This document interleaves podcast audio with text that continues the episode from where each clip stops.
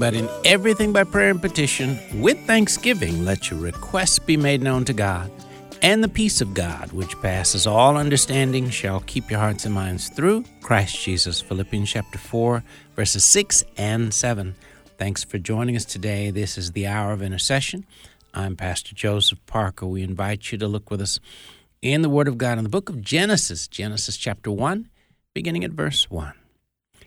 In the beginning, God created the heavens and the earth. The earth was without form and void, and darkness was on the face of the deep, and the Spirit of God was hovering over the face of the waters. Then God said, Let there be light, and there was light. And God saw the light that it was good. And God divided the light from the darkness. God called the light day, and the darkness he called night. So the evening and the morning were the first day. Then God said, Let there be a firmament in the midst of the waters, and let it divide the waters from the waters. Thus God made the firmament, and divided the waters which were under the firmament from the waters which were above the firmament, and it was so. And God called the firmament heaven. So the evening and the morning were the second day. Then God said, Let the waters under the heavens be gathered together into one place, and let the dry land appear. And it was so. And God called the dry land earth, and the gathering together of the waters he called seas. And God saw that it was good. Then God said, Let the earth bring forth grass, the herb that yields seed, and the fruit tree that yields fruit according to its kind, whose seed is in itself on the earth. And it was so. And the earth brought forth grass the herb that yields seed according to its kind, and the tree that yields fruit, whose seed is in itself according to its kind. And God saw that it was good. So the evening and the morning were the third day. Then God said, Let there be lights in the firmament of the heavens to divide the day from the night, and let them be for signs and seasons, and for days and years, and let them be for lights in the firmament of the heavens to give light on the earth. And it was so. Then God made two great lights the greater light to rule the day, and the lesser light to rule the night. He made the stars also. God set them in the firmament of the heavens to give light on the earth, and to rule over the day and over the night, and to divide the light from the darkness. And God saw that it was good. So the evening and the morning were the fourth day.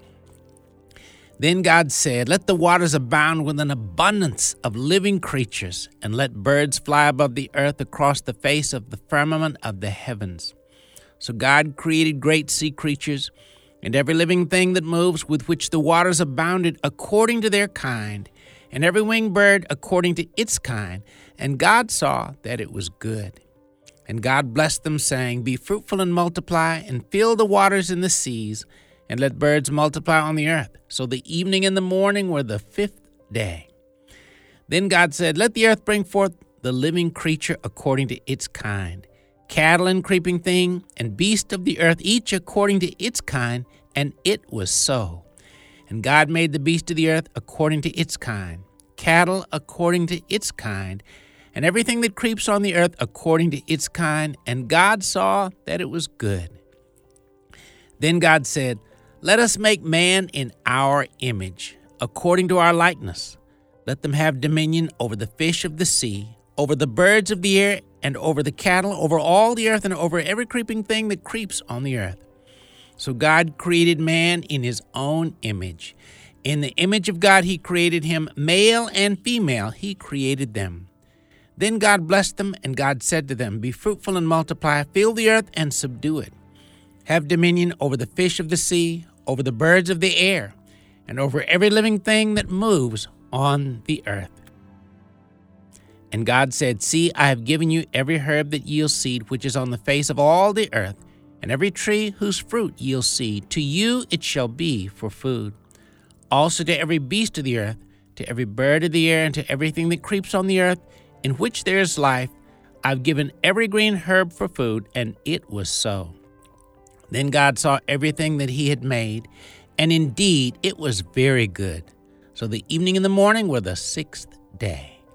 Verses 1 through 31, all of Genesis chapter 1. Father, we thank you once again for the wonderful gift of your word, and we thank you for the wonderful gift the unique gift in many ways that the book of Genesis is. And we thank you, Lord, for the unique gift of Genesis chapter 1 in particular. Thank you for the beautiful and the powerful and the glorious story of your creation and how you created the heavens and the earth. Father, thank you for the many, many answers you give us very simply in the very first chapter of your book. Father, help us to grow under our understanding of how important it is that we be rooted in your powerful word, that we look to you and your word for wisdom, for guidance, for grace, for direction, for empowerment, for the grace to be what you've called us to be. Thank you for the gift of your word and help us to fall more in love with you and with your word with every passing day. In Jesus' name we do pray. Amen. Thanks again for listening to the Hour of Intercession. I'm Pastor Joseph Parker. Our producer is Rick Robertson. Rick is going to share a word of prayer with us at this time as well. Father, we pray that you'll help us become smaller and smaller in our eyes and help us to see you as bigger and bigger. Give us a more clear picture of, of what a mighty God, what an awesome God you are, Father. We need your help to do that. Father, we want you to be the great attraction in our life. In Jesus' name I pray. Amen.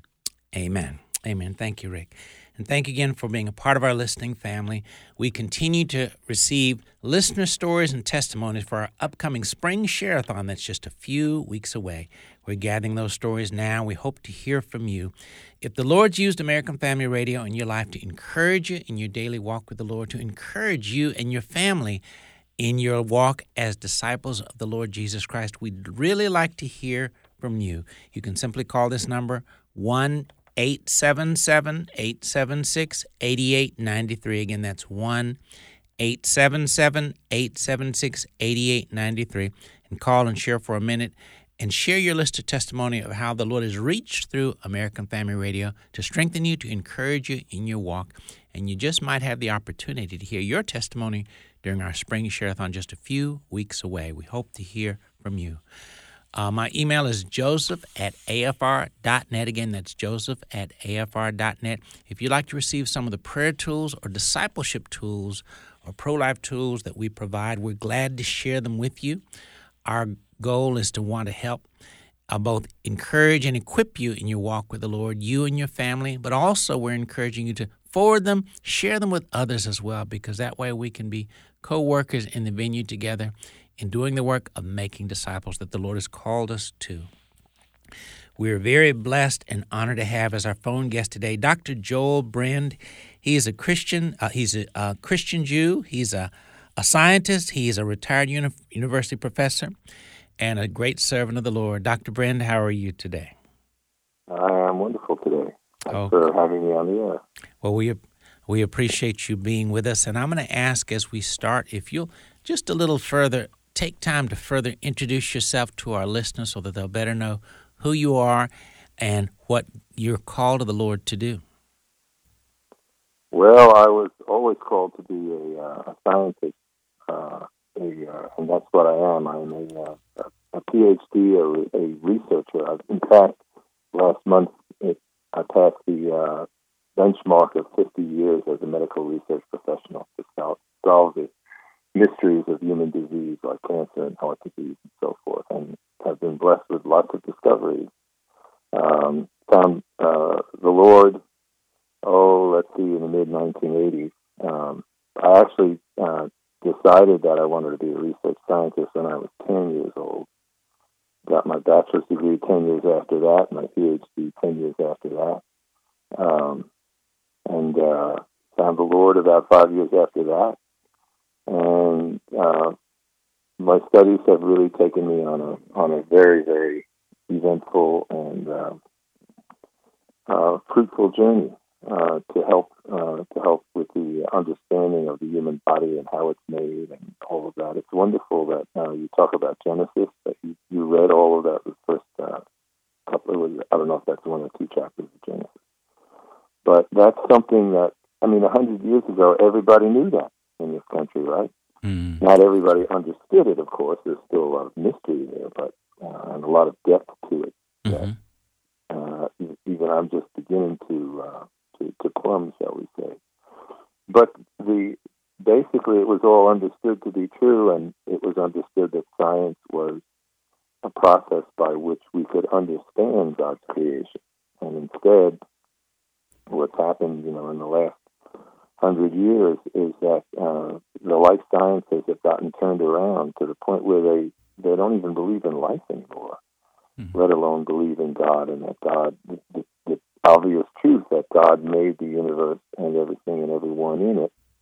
Now it's believed it's all kind of accidental atoms and molecules, you know, that uh, fortuitously fortuitously got together and uh, and poof, you know, there's uh, there's life. So it's funny that science itself was really an enlightenment answer to medieval uh, superstition.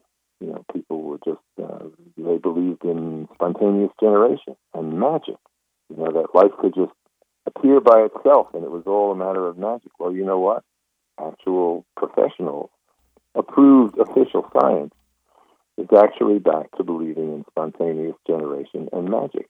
Right? How did we come to be? Oh, the atoms and molecules just got organized through, through uh, random uh, chance over the eons because there was so much time and so much material and all that could happen. So it's just spontaneously generated. And how? Well, when the, the right atoms and molecules get together in the right order and the right measure at the right time and the right place, poof, now we have all the qualities of life and intelligence and all of that uh, just appearing that way. So we're back to spontaneous generation and magic. And mm-hmm. this is now the basis of what passes for science in large part, uh, especially the life sciences. And so when people these days, they say, follow the science. Not only is the is there a political distortion of what comes out of the official um, organs of science, you know, the medical journals and so on. Not only is that uh, very much perverted by politics and corruption, but even the scientists themselves really don't understand what they're doing. And science has become itself devoid of politics. Even science itself is now uh, totally, uh, really drunk with technology. Hmm. Uh, show me the data. Show me the data. Now we have technology that can take a drop of blood and show you, you know, a thousand different chemicals in, and how much is in there at any given time. Uh, that's technology. And now what they do is they, they have something that they call database science, where they collect all this data and then they try and figure out what it means instead of instead of doing science the way our Lord Jesus told us to, mm-hmm. right in the Sermon on the Mount. He, mm-hmm. he, he outlined the scientific method. He said, ask, and it shall be answered unto you. Well, this is how the scientific method starts. You ask a question, mm-hmm. and you get an answer. Mm-hmm. Like the answer is a hypothesis. You haven't proved it yet. so the next question is, how do I prove it?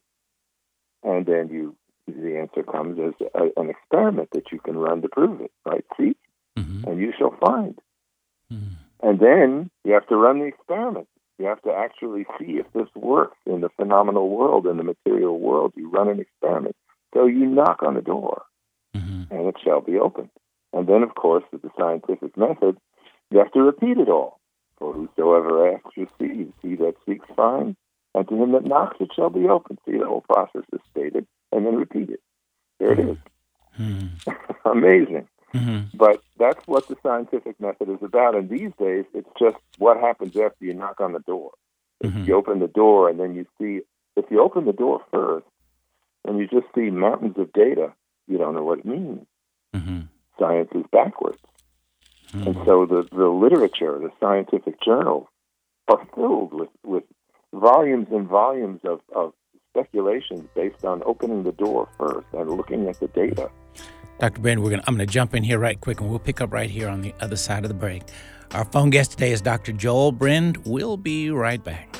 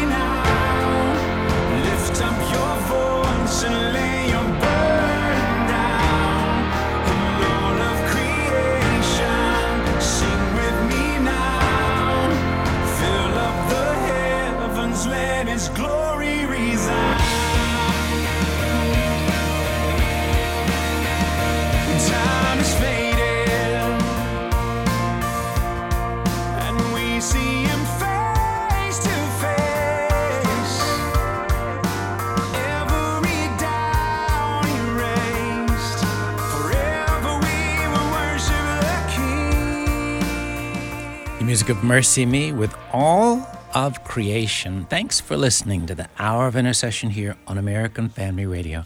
Our phone guest today is Dr. Joel Brind. And at this time, Dr. Brind, I'm going to ask if, as we begin this segment, would you take time to pray for listeners to really have ears to hear that which the Lord would have them sh- receive through the broadcast today?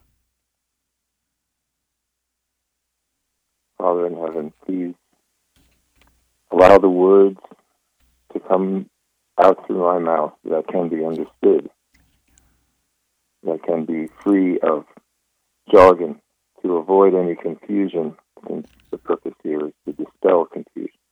Please enable these words to dispel any confusion and to help all our listeners connect the dots between your word and the work of science and how it and how it has affected our lives and continues to affect our lives. In Jesus' name we pray. Amen. Amen. Thank you, Dr. Brind. Dr. Brind, you now you've you've touched on this, but I'm I'm gonna I'm gonna read just a real short excerpt from an article that I wrote entitled "Science Clearly Points to God." And you've touched on this, and I'm going to ask you if you'll further elaborate on it. But I'm going to share this short excerpt, and if you'll pick up from there, then. Many scientists, if asked the question, What are some of your main goals and what is your purpose in studying science? Many of them would respond, We're trying to find out who we are and where we come from. How tragic. If they would just look to the Word of God, it would answer both of those questions. The Word would let scientists know that we're human beings made in the image of God, made to know, worship, and serve Him. In response to the question, Where do we come from? the clear, simple answer is, We come from God. Genesis 1 is the first lesson for life in Creation 101. Then, an additional paragraph. Too often it's been said that science and faith just do not mix. Many will often indicate that science contradicts the Christian faith. Such statements are absolutely false and incorrect. Real science, not perverted science that's more political than scientific, does not contradict the Christian faith.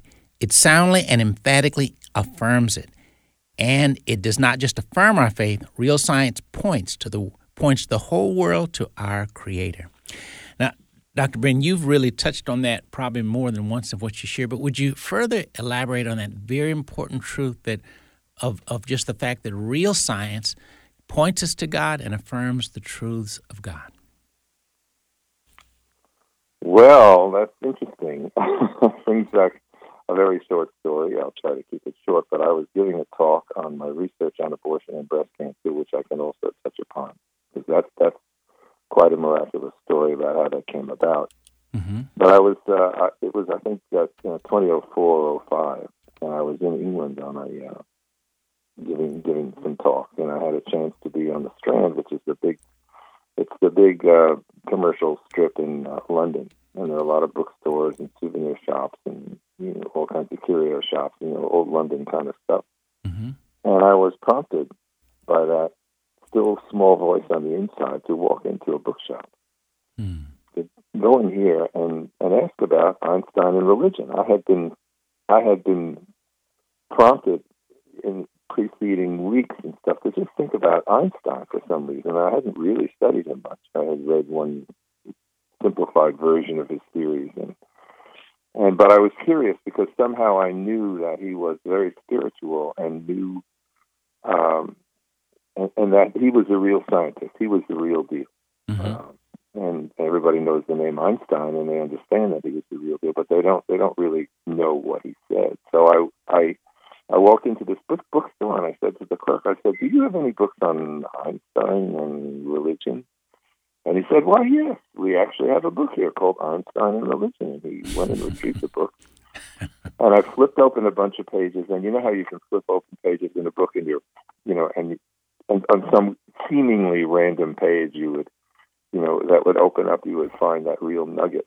Mm-hmm. And I did at that time, and I found, and I found it, and I copied it. I took it home. I, uh, you know, I, I copied the, uh, well, I took the book. I bought the book so when I got home, I actually I, I typed it in and I printed it out in a really nice font and put a you know some protective plastic over it and I taped it onto my office door at the university.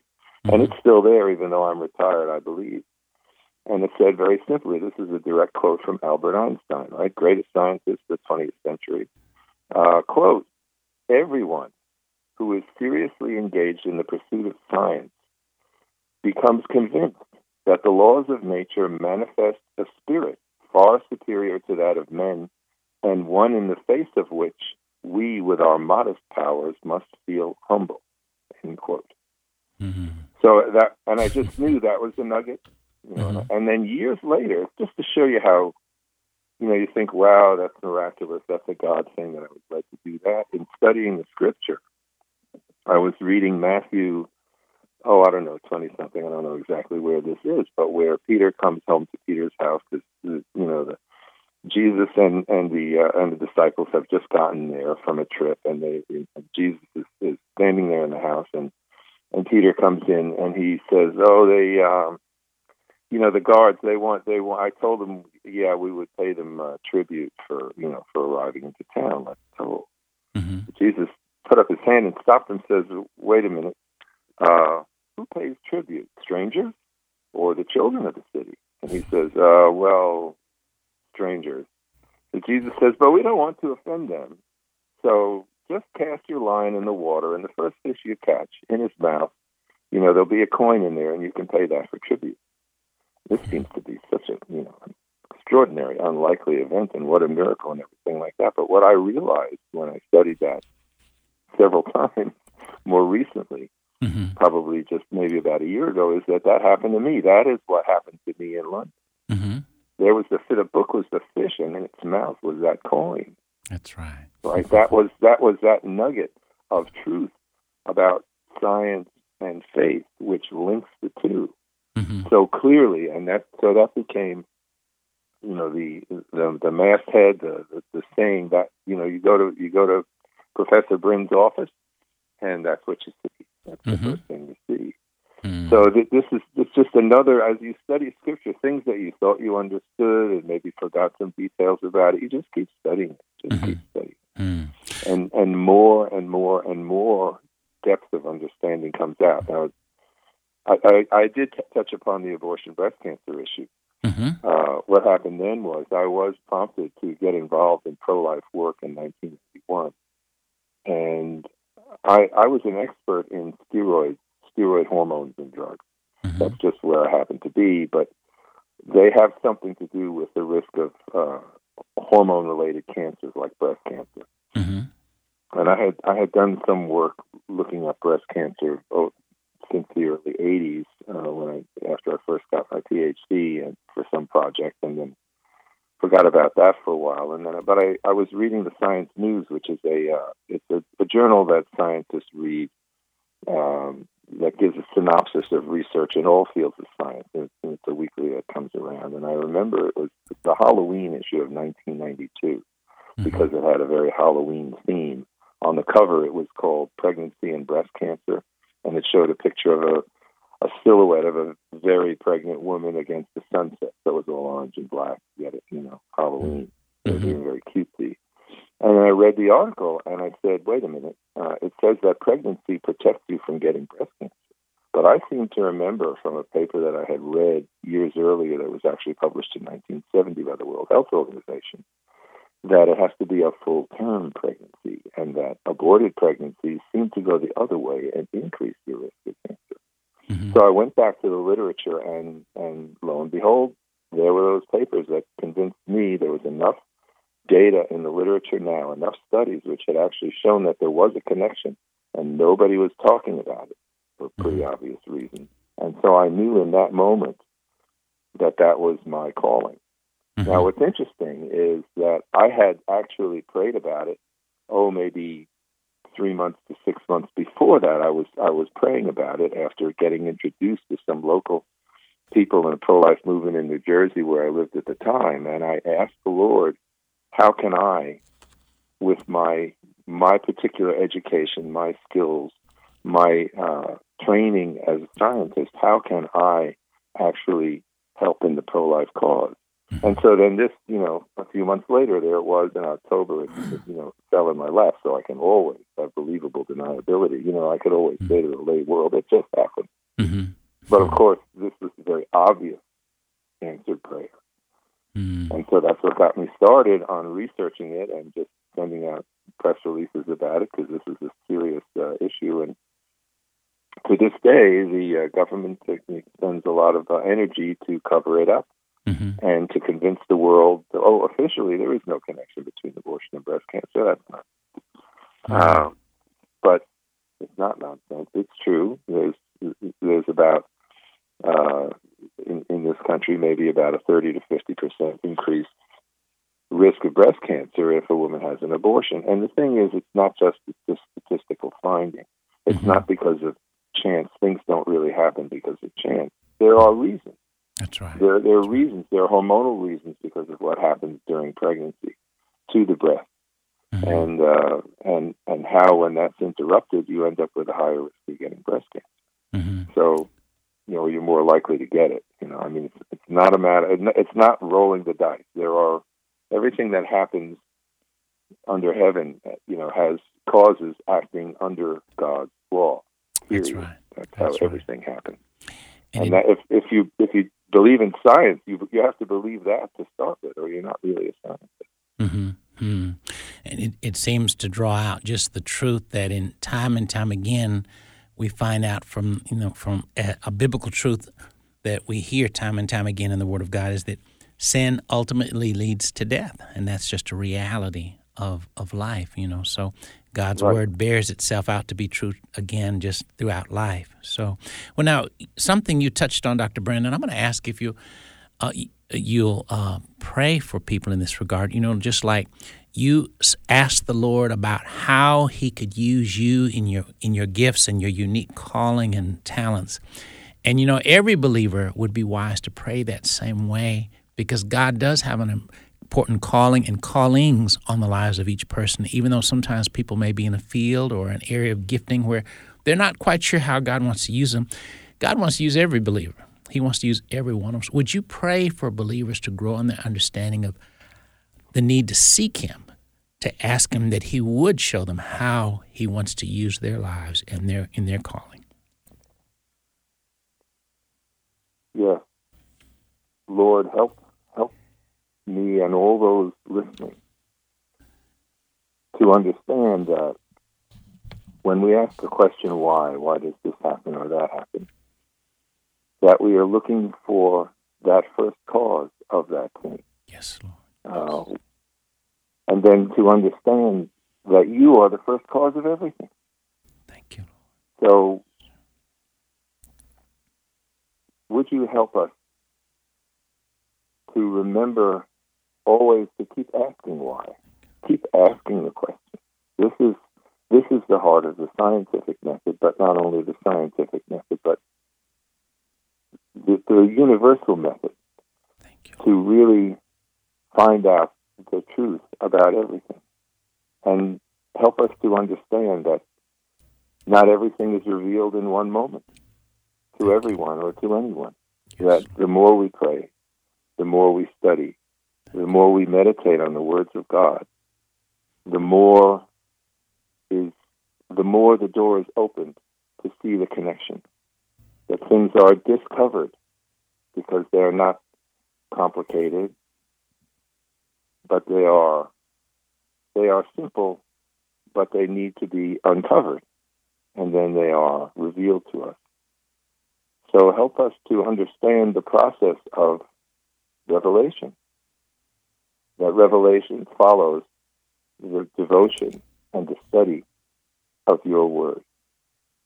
Help me also to remember this, as I am as prone to forget as anybody else. That the more we are reminded, uh, the more the more we learn and the more we come closer to you. In Jesus' name we pray.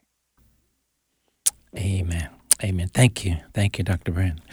Oh, Dr. Brind, we're coming up on a break in just a few moments again, but on the other side, I want to ask if you'll share more about how you would say that your study of God's Word has been a very important part of your life as a scientist and in the work that you've done too. I know, like when we've had, when you and I had an opportunity to talk uh, a few weeks ago, you, you shared some interesting insight, including what you alluded to about the scientific method being found in Matthew chapter 7 about ask, seek, and knock. So we'll pick up there on the other side.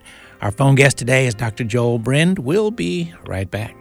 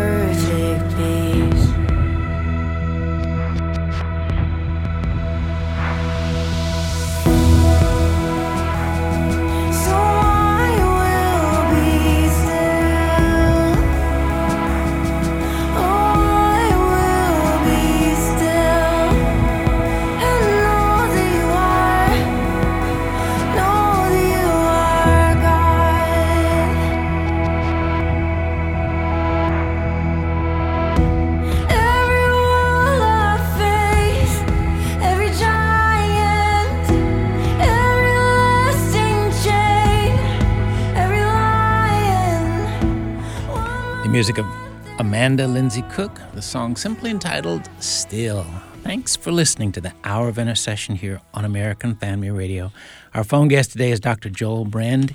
He's a Christian and he is a scientist. He's a retired university professor, amongst other things. And Dr. Brandy, I want to ask if you'll take some time to share a little bit about an important discovery. Well, of course, it may be one of many discoveries that you uh, ended up, I guess, sort of forming a company around, but something that can bless a lot of people in their physical health. Would you share about that?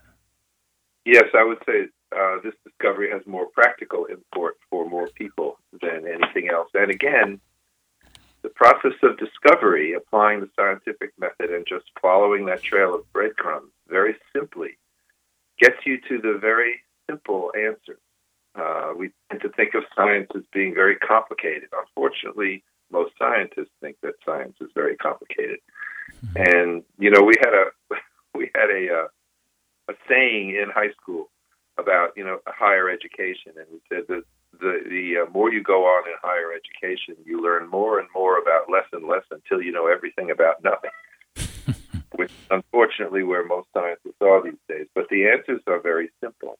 Mm-hmm. So, and again, it's it's connecting and praying and and just uh, reading and speaking the the the Gospels, which will end up leading us back to the first cause of things. Well, when it comes to things like cancer, diabetes, heart disease, um, science has finally managed to come around to the idea that that it seems to be inflammation.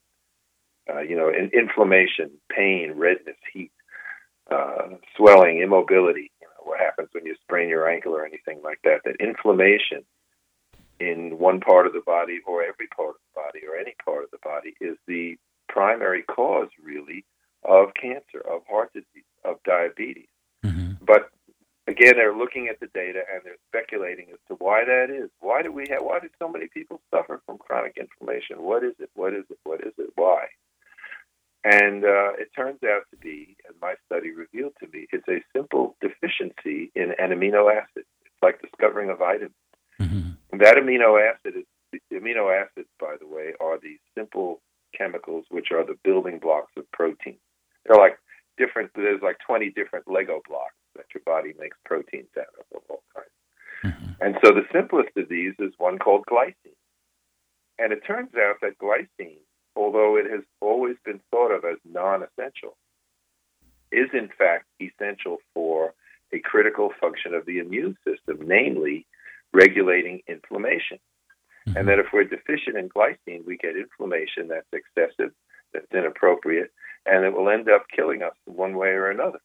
Mm. And uh, I think the best way to explain inflammation um, is to say that the cells of the immune system, you know, the body is, is comprised of, you know, 100 trillion cells. Mhm. These are the little functional units. And the cells are different kinds. Well, there, there are certain kinds of cells in the immune system which function as first responders, like the police. So picture this if you have, let's say there's an accident on the internet.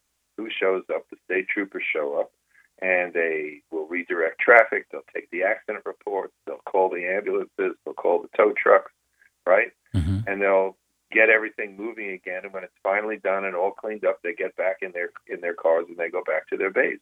hmm Well, the thing is, they're armed, but they never use their weapons for an accident, right? There are no bad actors around. Um, this is the same thing with all of these immune cells. They're called macrophages. It's a type, kind of immune cell, and they exist. There are resident populations of these first responder cells in every organ of the body and the blood. And so, whenever there is injury, whenever there is any kind of cell death, which is normal in many processes, there are many natural processes which involve some death and destruction. And, like for example, in the in the menstrual cycle, every every month the breasts grow a little and then they regress. Well, when they regress, all those cells die, and when they die, these macrophages they come around to clean up the mess. hmm Well, but they don't draw their weapons. But imagine if, because they're not properly regulated, because they don't have trigger locks on their guns, if every time they're mobilized to clean up some damage and start the healing process, instead they actually start inflammation. They start shooting up the place. mm Imagine if every time there was an accident on the on the interstate, the, the state troopers would come around and just start shooting. Well, this is what's happening inside almost everybody's body every day. Mm. That's why we, we are so prone to things like cancer, diabetes, and heart disease. So I formulated a product which is basically a supplement of glycine. I just I gave it the name that what glycine actually means. It means sweet amine, so it's called sweet amine. Mhm. Sweet A M I N E, and sweetamine.com is the website if people want to find out about it and, and Mhm. look at my research and the theory of it. Say But the just share the website again, ab- please. Share the website again. called Sweet I mean, S W E E T A M I N E Mhm. dot com. And uh, we just we just refurbished the website. We just up, updated it and upgraded it and all that. So uh, it navigates very well and so on. I mean, it's, it's been around now for ten years, Mhm. but uh, it takes a while to get things going, and that's why I set this discovery up. I formulated a product and set it up as a, as a business because if I just wanted to look at it as a scientist and publish papers about it and fight with academics about it, and maybe in 10 or 20 years somebody might recognize it, Mhm. nobody, the general public would not have a chance to, to take advantage of it. Mhm. So this gives people a, a chance to take advantage of it, and of course, the more they do, and it's because it's commercial, the more money that's made, the more that can be put into advertising to spread the word more and more, and it's a very inexpensive um, way to go. But Mhm. it's it's than any of these other products that are out there Mhm. to, you know, to try and curb inflammation and pain. And this does it because it actually uses the substance that your body uses, Mhm. but we don't have enough of it. Well, why don't we have enough of it? That's interesting in the diet. Why should it be that nowadays we're more prone than ever to all this, all these horrible consequences of inflammation? Well, unlike our forebears, when we cut the muscle meat off the bone of the meat, fish, and poultry we eat, we usually throw the bones in the trash instead of the soup. So the bone broth people have some something going for them too. You can you can you can take a glycine supplement like sweetamine, or you can drink about a quart a day of bone broth, and you would have pretty much the same effect because that glycine, that amino acid, is in the bones and not the muscle. Hmm. Well, it was called non-essential for so many years, but you know, it's the word that's toxic. Uh, you know, the word non-essential is poison. You know, you see if something's non-essential, who's going to spend money researching it or, you know, trying to get more of it? That's non-essential. Mhm. Now we've all found out what the word non-essential does, right? with, with the COVID epidemic, Mhm. pandemic, whatever you want to call it, You call somebody non-essential. Oh, I'm sorry. Well, you're the honorable work that you're doing to feed your family is non-essential. Mm. So you're out of business, right? That's right. I mean, this is this is some of the madness that you know that's taken over society. So, so just the ordinary, you know, the ordinary uh, uh, enjoyable events that happen. You know, just getting a haircut. You know, Mhm.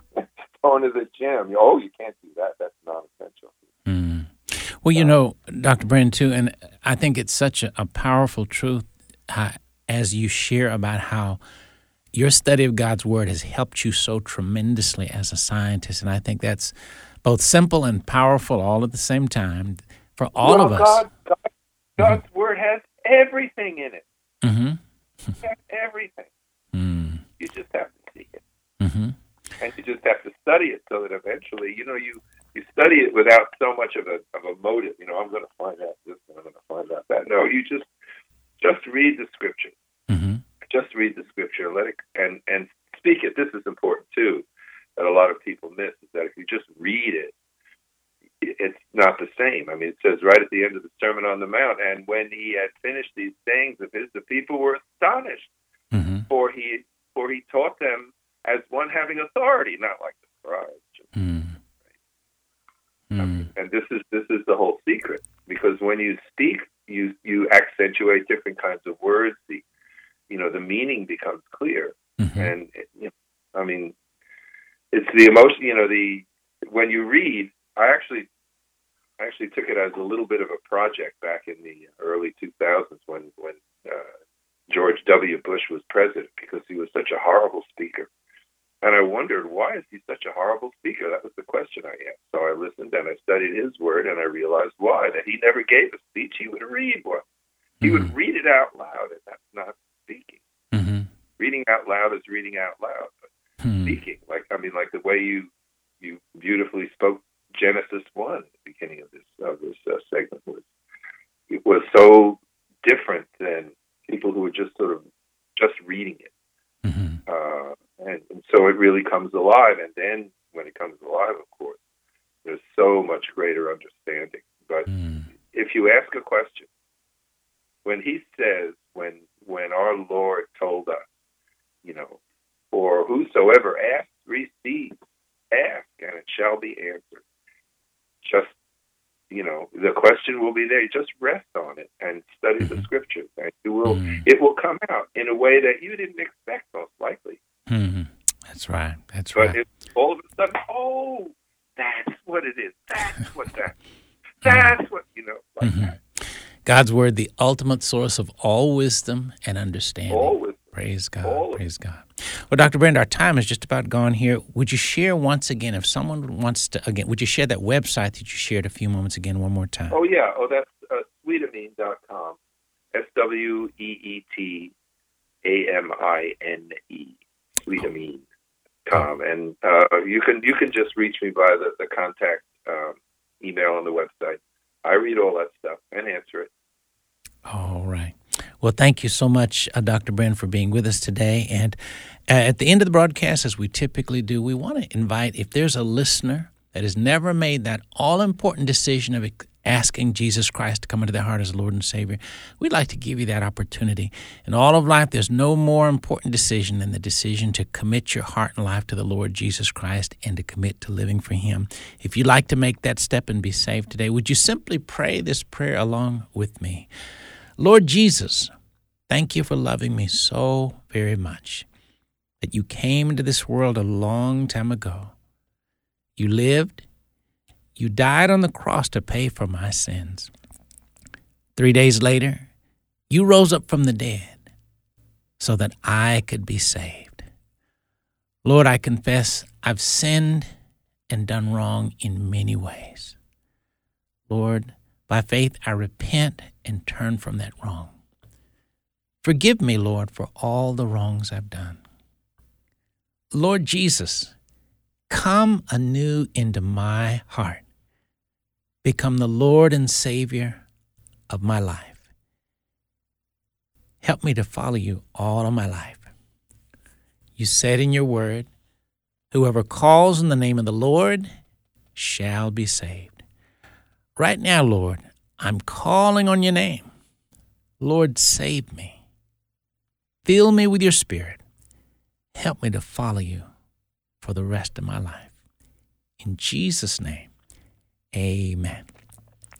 Well, if you prayed that prayer, we invite you to email us. My email, simply email me at joseph at afr.net. Again, that's joseph at afr.net. We'd like to share with you some literature and some resources that'll help you to begin to grow and grow strong in your new walk with the Lord.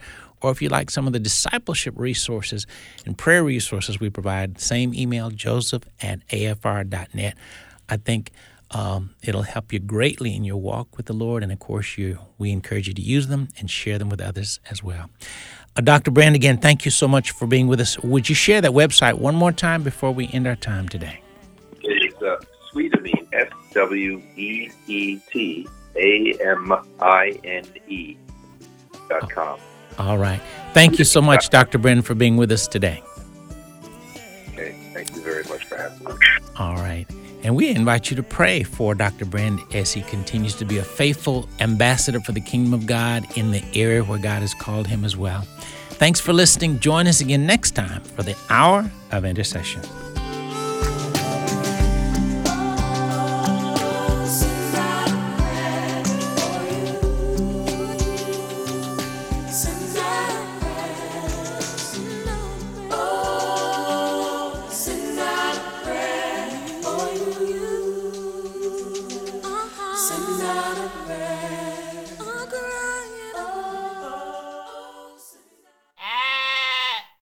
The views and opinions expressed in this broadcast do not necessarily reflect those of the American Family Association or American Family Radio.